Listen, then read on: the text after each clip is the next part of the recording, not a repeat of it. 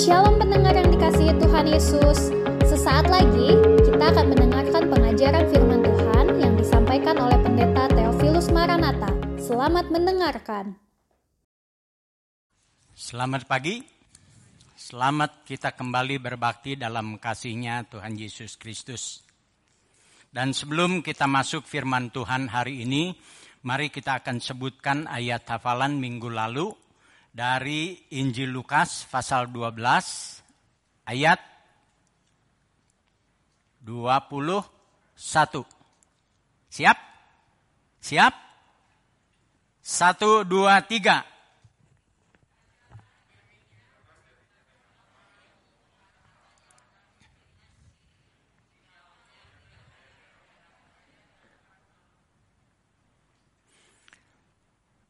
Kalau ayat itu berkata demikianlah jadinya dengan orang yang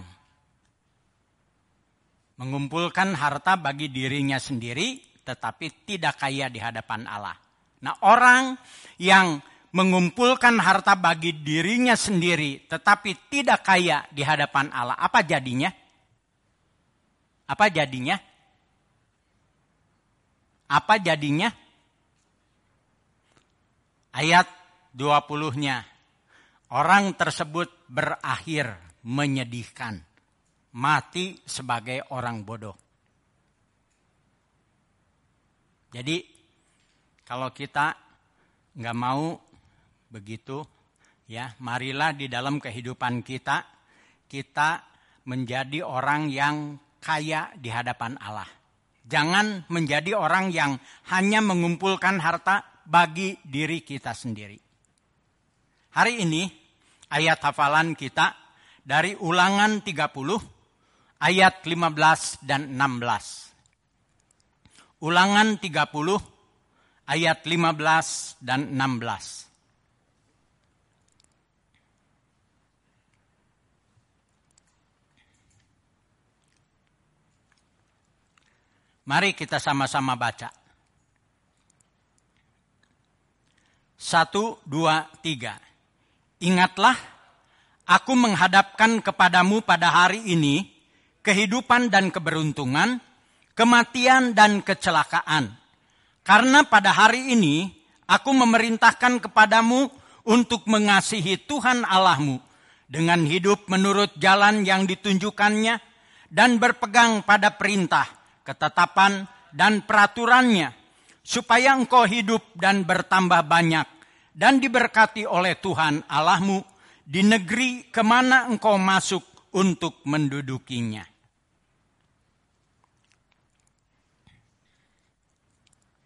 Tema firman Tuhan hari ini, apa yang saudara pilih? Ayat hafalannya tadi berkata, ya Tuhan berkata, aku menghadapkan kepadamu kehidupan dan keberuntungan, kematian dan kecelakaan. Saya percaya kalau hal itu dihadapkan kepada kita, ya, pilih kehidupan dan keberuntungan atau pilih kematian dan kecelakaan, pasti semua akan menjawab pilih kehidupan dan keberuntungan. Tapi mungkin mulut kita berkata begitu. Betulkah itu pilihan kita?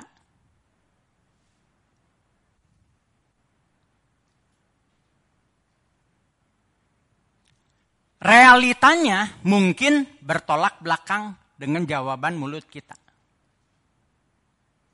Kenapa? Sebab realitanya banyak orang yang masuk surga atau lebih banyak orang yang masuk neraka.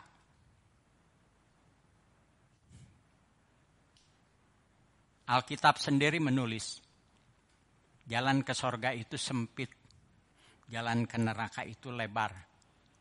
Ke sorga itu lebih sedikit, ke neraka itu lebih banyak. Artinya lebih banyak yang pilih kematian daripada kehidupan. Lebih banyak yang pilih neraka daripada sorga.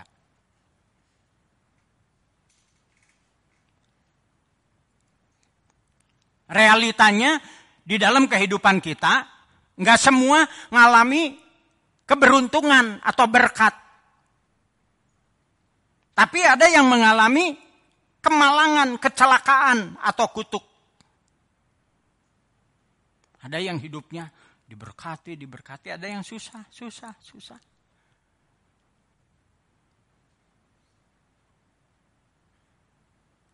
Karena itu, ya, melalui firman Tuhan hari ini, kita akan belajar dua hal. Yang pertama, kita akan melihat bahwa pilihan kita menentukan hidup kita. Katakan bersama saya, pilihan kita menentukan hidup kita.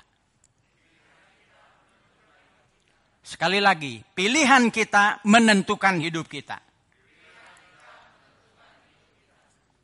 Pilihan adalah faktor penentu, faktor paling menentukan dalam hidup kita. Kenapa? Sebab pilihan itu ada dalam segala sesuatu yang kita lakukan. Ada dalam semua yang kita lakukan, bahkan yang tidak kita lakukan. Contoh. Mulai dari bangun tidur. Waktu tidur kita pagi-pagi bangun. Pak Ade, apa yang langsung Pak Ade lakukan? Bangun tidur langsung mandi atau langsung ngopi? Atau, peluk guling lagi. Tidur lagi ya nanti. Sebentar lagi masih ngantuk. Nah, kita mau langsung pergi mandi, mau langsung ngopi sambil baca koran, atau kita mau diem di tempat tidur, tetap diem. Tiduran lagi, 1-2 jam lagi. Masing-masing itu kita ambil pilihan. Kita memilih. Memilih langsung pergi ke kamar mandi, memilih ke dapur bikin kopi, atau memilih diem. Waktu diam juga tetap memilih. Dan saudara perhatikan sepanjang hari, ya, apa saja yang akan kita lakukan atau tidak kita lakukan, kita melakukan pilihan. Dengan kata lain, kita selalu membuat pilihan. Beritahu yang di dekat saudara, kita selalu membuat pilihan.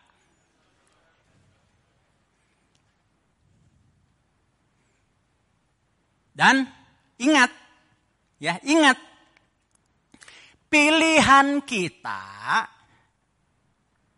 akhirnya akan menentukan apa jadinya hidup kita. Kalau firman Tuhan berkata, kepada kita dihadapkan kehidupan dan keberuntungan atau kematian dan kecelakaan. Di dalam ayat lainnya dikatakan berkat, kutuk. Saya bisa katakan itu akhirnya. Itu akhirnya begitu, pasti begitu.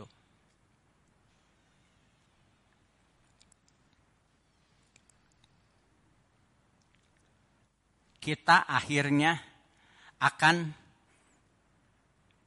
hidup atau mati. Hidup kekal atau binasa. Itu akhirnya.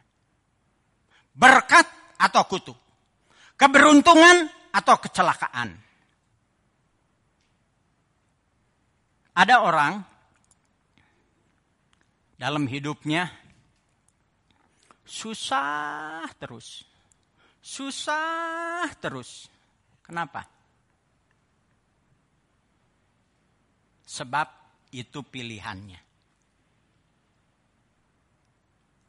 Atau dengan kata lain, dia menciptakan sendiri.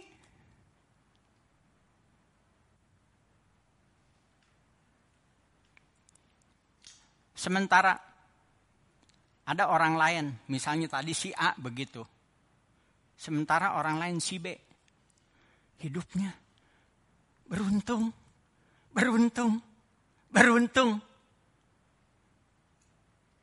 Kenapa begitu? Aneh ya dia beruntung. Sebenarnya bukan aneh ya. Sebab itu pilihannya.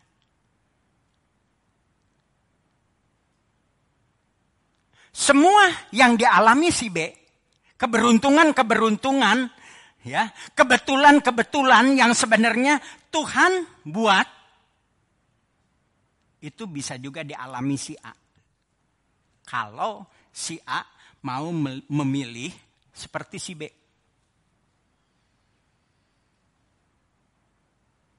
Tapi kan orang beda-beda milihnya.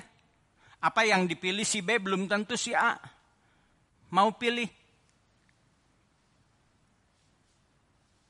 Saudara perhatikan, kita tidak selalu mendapat apa yang kita ingin. Tapi kita selalu akan mendapat apa yang kita pilih. Yang kita pilih ya, itu pasti akan kita dapat. Itu akan terjadi demikian di dalam kehidupan kita. Seperti yang tadi saya katakan, si A susah. Pilihannya. Si B beruntung. Diberkati. Kenapa? Pilihannya. Tadi firman Tuhan.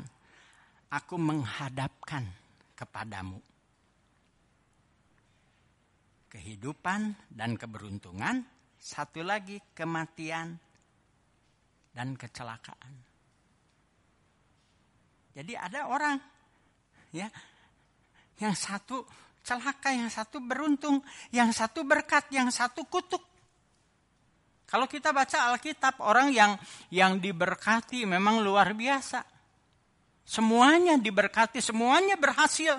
Ladangnya, ternaknya, kesehatannya, makanannya dapat yang terbaik. Tapi yang dikutuk, segalanya celaka. Saudara baca di Ulangan pasal sebelumnya, pasal 28. Itu berkat dan kutuk. Itu karena itu. Jadi pilihan kita itu menentukan jadi apa kita.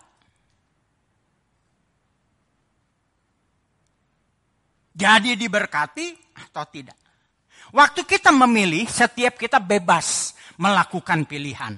Tapi ingat, ada akibatnya, ada konsekuensinya.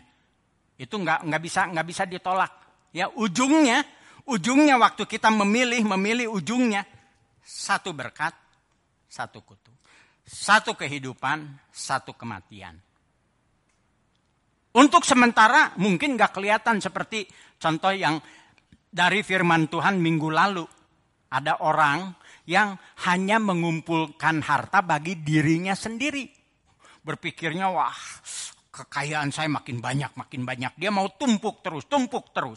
Kenapa? Dia pikir, wah saya akan bersenang-senang. Saya akan makan, minum, istirahat, bersenang-senang.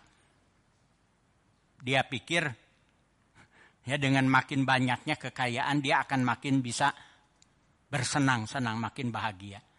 Kenyataannya enggak, berakhirnya mati sebagai orang bodoh. Tapi orang yang justru mau rela untuk menjadi kaya di hadapan Allah. Suka memberi, murah hati. Justru itu yang berbahagia.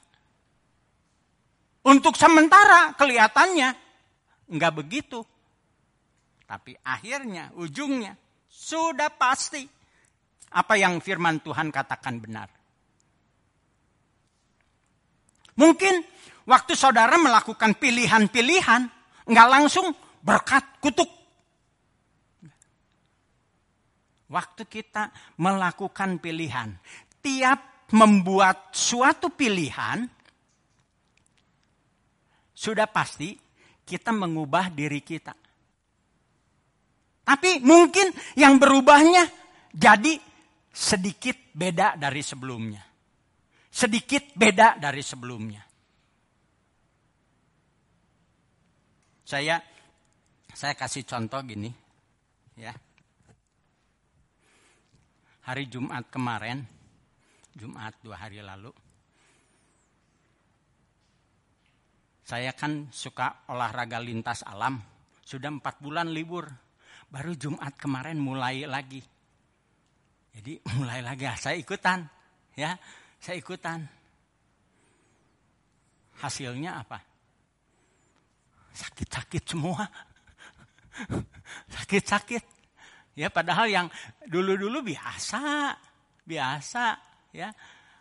Jalan sambil lari 12 km biasa. Kemarin pulang-pulang, aduh, sakit-sakit. Sakit-sakit semua. Enggak biasa. Dulu-dulu enggak, kenapa? Karena saya 20 tahun lebih, seminggu 2 kali. Ya, sedikit-sedikit, perlahan-lahan, makin lama makin kuat, biasa udah. Udah biasa. Libur 4 bulan mulai lagi. Tadinya mungkin kita lemah, tapi bisa makin kuat. Perlahan-lahan makin kuat. Nah, waktu kita mengambil pilihan-pilihan, sedikit demi sedikit kita berubah. Jadi lebih baik.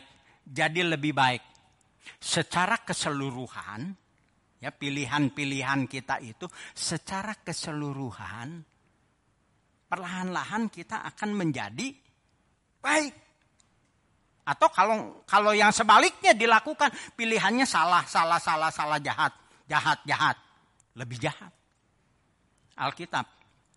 Alkitab berkata, akhir zaman akan datang masa yang sukar. Orang yang benar tambah benar, yang suci tambah suci, yang jahat tambah jahat.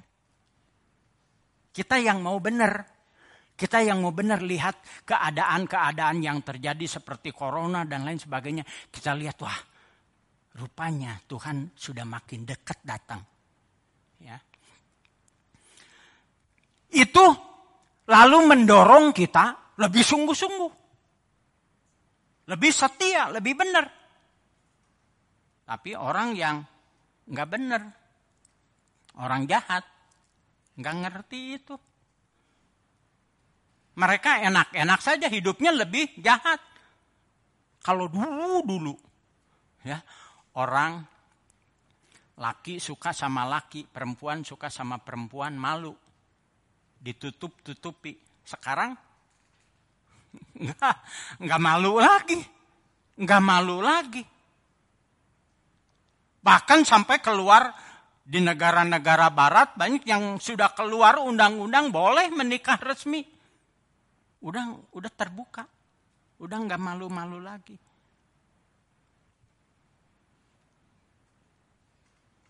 Itu keadaannya.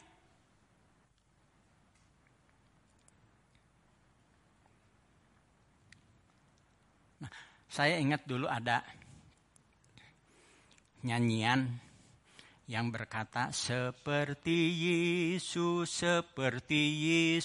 itu saja ku minta, dalam jalanku sampai ke sorga, saya mau seperti Yesus. Ya, nyanyian yang menggambarkan kita mau jadi seperti Yesus. Memang Alkitab ada ayat-ayat mengatakan kita mesti menjadi serupa dengan Dia. Nah, kalau kita dalam hidup kita, hidup berpegang teguh pada firman Tuhan, hidup di jalan Tuhan terus, pilihannya itu. Makin lama kita berubah lebih baik, lebih seperti Kristus. Bisa begitu. Tapi kalau pilihannya jahat. Kita meningkat. Kita makin biasa. Tadinya takut, sekarang enggak takut. Tadinya malu, sekarang enggak malu. Nanti lebih jahat lagi. Ujung-ujungnya kita jadi seperti malaikat atau seperti setan.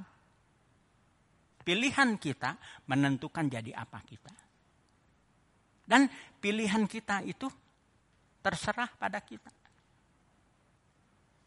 Bukan pada Tuhan, bukan pada orang lain, terserah kita. Kita yang menentukan pilihan itu.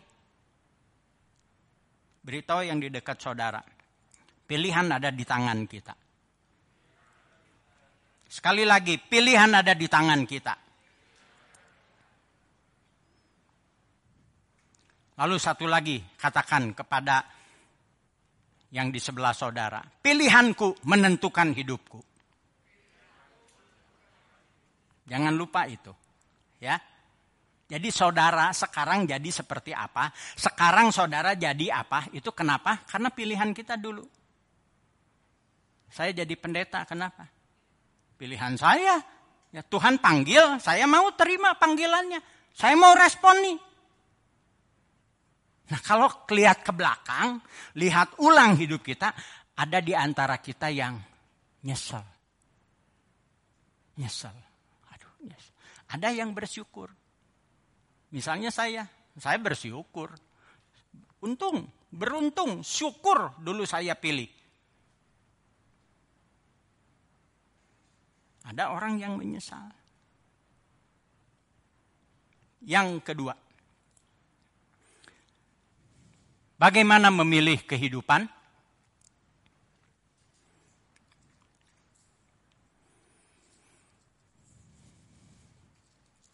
Tadi di pendahuluan saya katakan, ya, semua pasti akan jawab pilih hidup. Pilih berkat. Pilih keberuntungan. Tapi apakah itu betul pilihan saudara?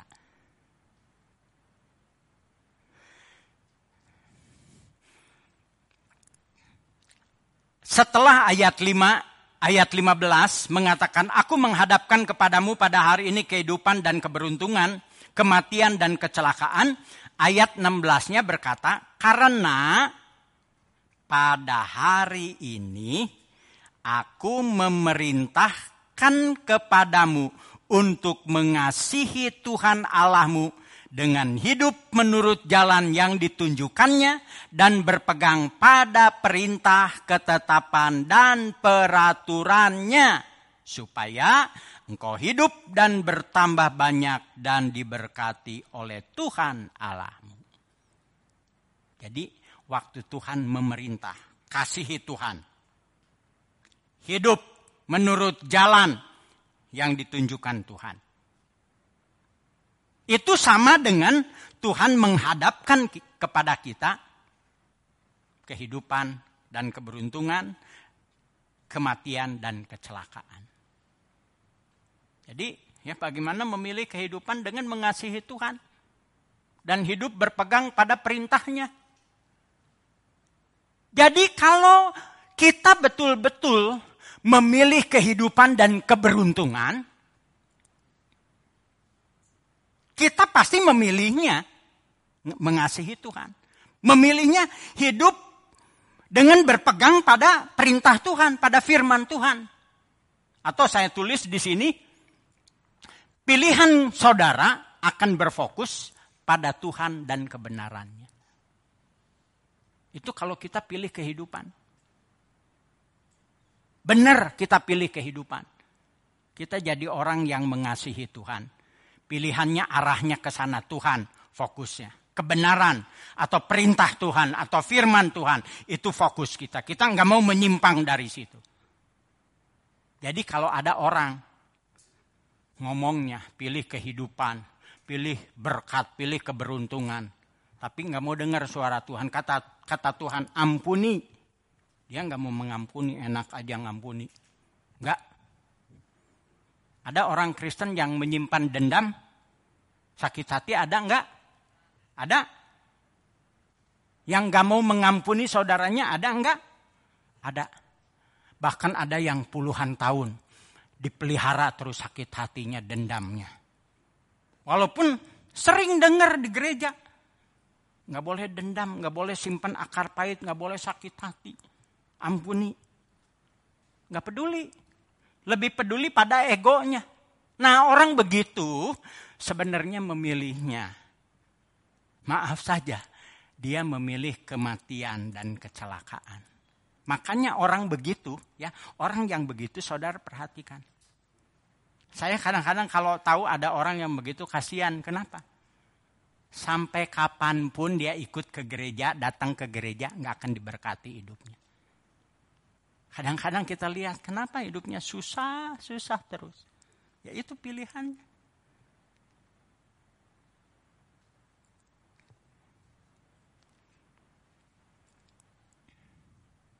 Kalau kita mengasihi Tuhan, berarti memilih kehidupan.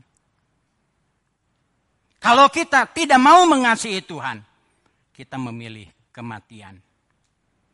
Sekarang pertanyaannya, betulkah saudara memilih kehidupan dan keberuntungan? Periksalah, apakah saudara mengasihi Tuhan dan hidup berpegang pada kebenarannya? Mungkin saudara berkata, saya nggak gitu tahu kebenarannya, saya nggak gitu ngerti kebenarannya, mesti gimana? Itulah sebabnya saudara perlu suka baca firman Tuhan. Suka baca, suka pelajari. Alkitab sendiri mengatakan orang yang beruntung, perjalanannya beruntung, selalu diberkati. Orang yang gimana? Yang kesukaannya ialah Taurat Tuhan. Yang merenungkannya siang malam. Orang begitu akan beruntung, diberkati. Karena dia suka baca, suka pelajari, dia suka tahu. Udah tahu, mesti gimana. Kalau ada kejadian orang minjem duitmu, gak dikembaliin gimana. Gak pusing-pusing, udah tahu dari Alkitab.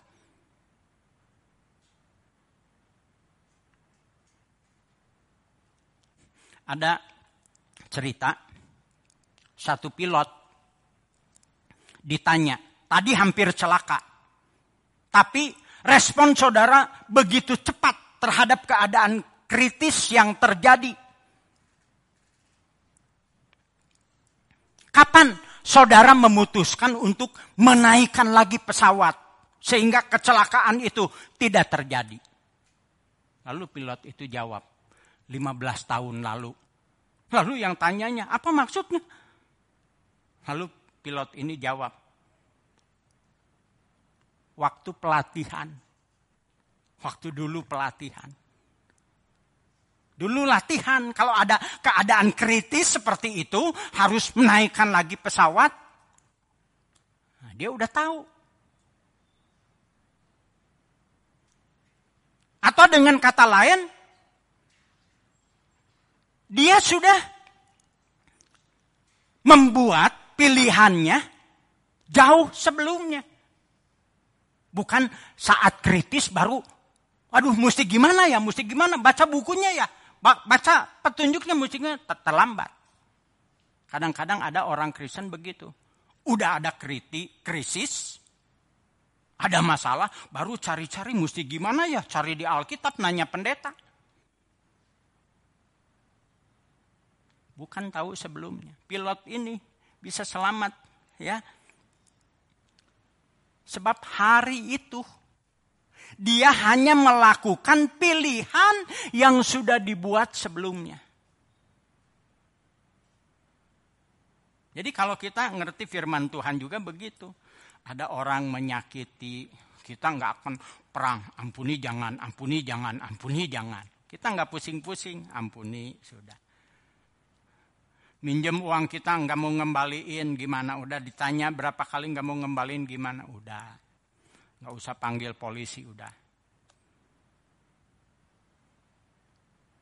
urusan dia dengan Tuhan, urusan saya dengan Tuhan, nggak pusing-pusing.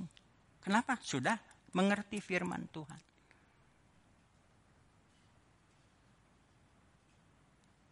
Kalau kita berfokus pada Tuhan dan firman-Nya, mengertilah itu adalah pilihan yang akan mendatangkan kehidupan, berkat, keberuntungan. Tapi kalau enggak boleh pilihannya tampaknya baik, kalau bukan, yang enggak berfokus pada Tuhan, pilihan kita itu adalah kematian, kecelakaan atau kutuk. Saya tutup dengan kasih contoh, dua contoh di sini. Kejadian 13. Ya, itu contoh dari kejadian Abraham dengan Lot. Suatu saat gembala Abraham dengan gembala Lot bertengkar, berkelahi. Waktu terjadi perkelahian, kemudian Abraham berkata kepada Lot, "Lot, kita kerabat. Enggak boleh sampai terjadi aku dengan engkau berkelahi. Gembala-gembalaku dengan gembala-gembalamu berkelahi, jangan sampai. Karena itu kita mesti pisah." Lalu kata Abraham, "Ayo Lot, tempat ini terbuka, silahkan kamu pilih. Kalau kamu pilih ke kanan, aku ke kiri. Kalau kamu pilih ke kiri, aku ke kanan." Kata Abraham kepada Lot. Ya. Lalu waktu Abraham berkata begitu kepada Lot, Lot langsung layangkan pandangannya ke sekeliling. Dan dia layangkan pandangannya ke sekeliling, lalu matanya lihat tempat yang bagus. Matanya hanya tertuju pada keuntungan-keuntungan duniawi. Lihat, yang bagus mana? Oh itu, yang dekat Sodom dan Gomora. Banyak airnya, tanaman rumputnya subur, tanahnya seperti taman sorga. Wah pasti saya maju di sana. Itu saja yang dia pikirkan. Dia enggak pikirkan fokusnya Tuhan, firman Tuhan, enggak. Itu yang dia lakukan. Dia pilih ke sana, pergi ke sana. Tapi kalau saudara baca di Kejadian 13, terjadilah sesuatu yang istimewa. Sesuatu yang indah setelah, ya kalau kita baca, setelah Lot berpisah dari Abraham. Apa yang terjadi? Allah berfirman kepada Abram. "Abram," kata Tuhan, "pandang sekelilingmu. Utara, selatan, barat, timur, lihat semua." Udah dilihat semua. Semua jadi milikmu dan keturunanmu sampai selama-lamanya. Dengan kata lain, setelah Lot berpisah, sekarang Allah bertindak. Jadi rupanya sebelumnya Allah diam-diam lihat gimana nih dua orang ini. Wah, si Lot serakah. Nggak mikir-mikir aku, nggak mikir-mikir kebenaran. Tapi Abraham dengan murah hati menyerahkan haknya. Ngalah. Nggak mikir-mikir kekayaannya, dia ngalah. Lebih rugi juga nggak apa-apa, ngalah. Allah bertindak. Boleh Lot kelihatannya memilih yang terbaik. Tapi kita tahu Lot akhirnya kehilangan semua. Sodom dan Gomora dibakar. Sebab jahat orang-orangnya di sana. Tapi Abraham, oh diberkati luar biasa oleh Tuhan. Jadi orang yang fokusnya Tuhan, kebenaran. Gak rugi, gak kehilangan. Tapi justru diberkati oleh Tuhan. Contoh kedua, satu Raja-Raja 3, itu Salomo. Salomo suatu saat Tuhan tawari, kamu mau minta apa? Silahkan minta apa saja. Kalau Pak Ade ditawarin oleh Tuhan, boleh minta apa saja, mau minta apa Pak? Silahkan minta apa saja, kata Tuhan, mau minta apa Pak? Cepat mengpeng Tuhan nawarin. Mau minta apa?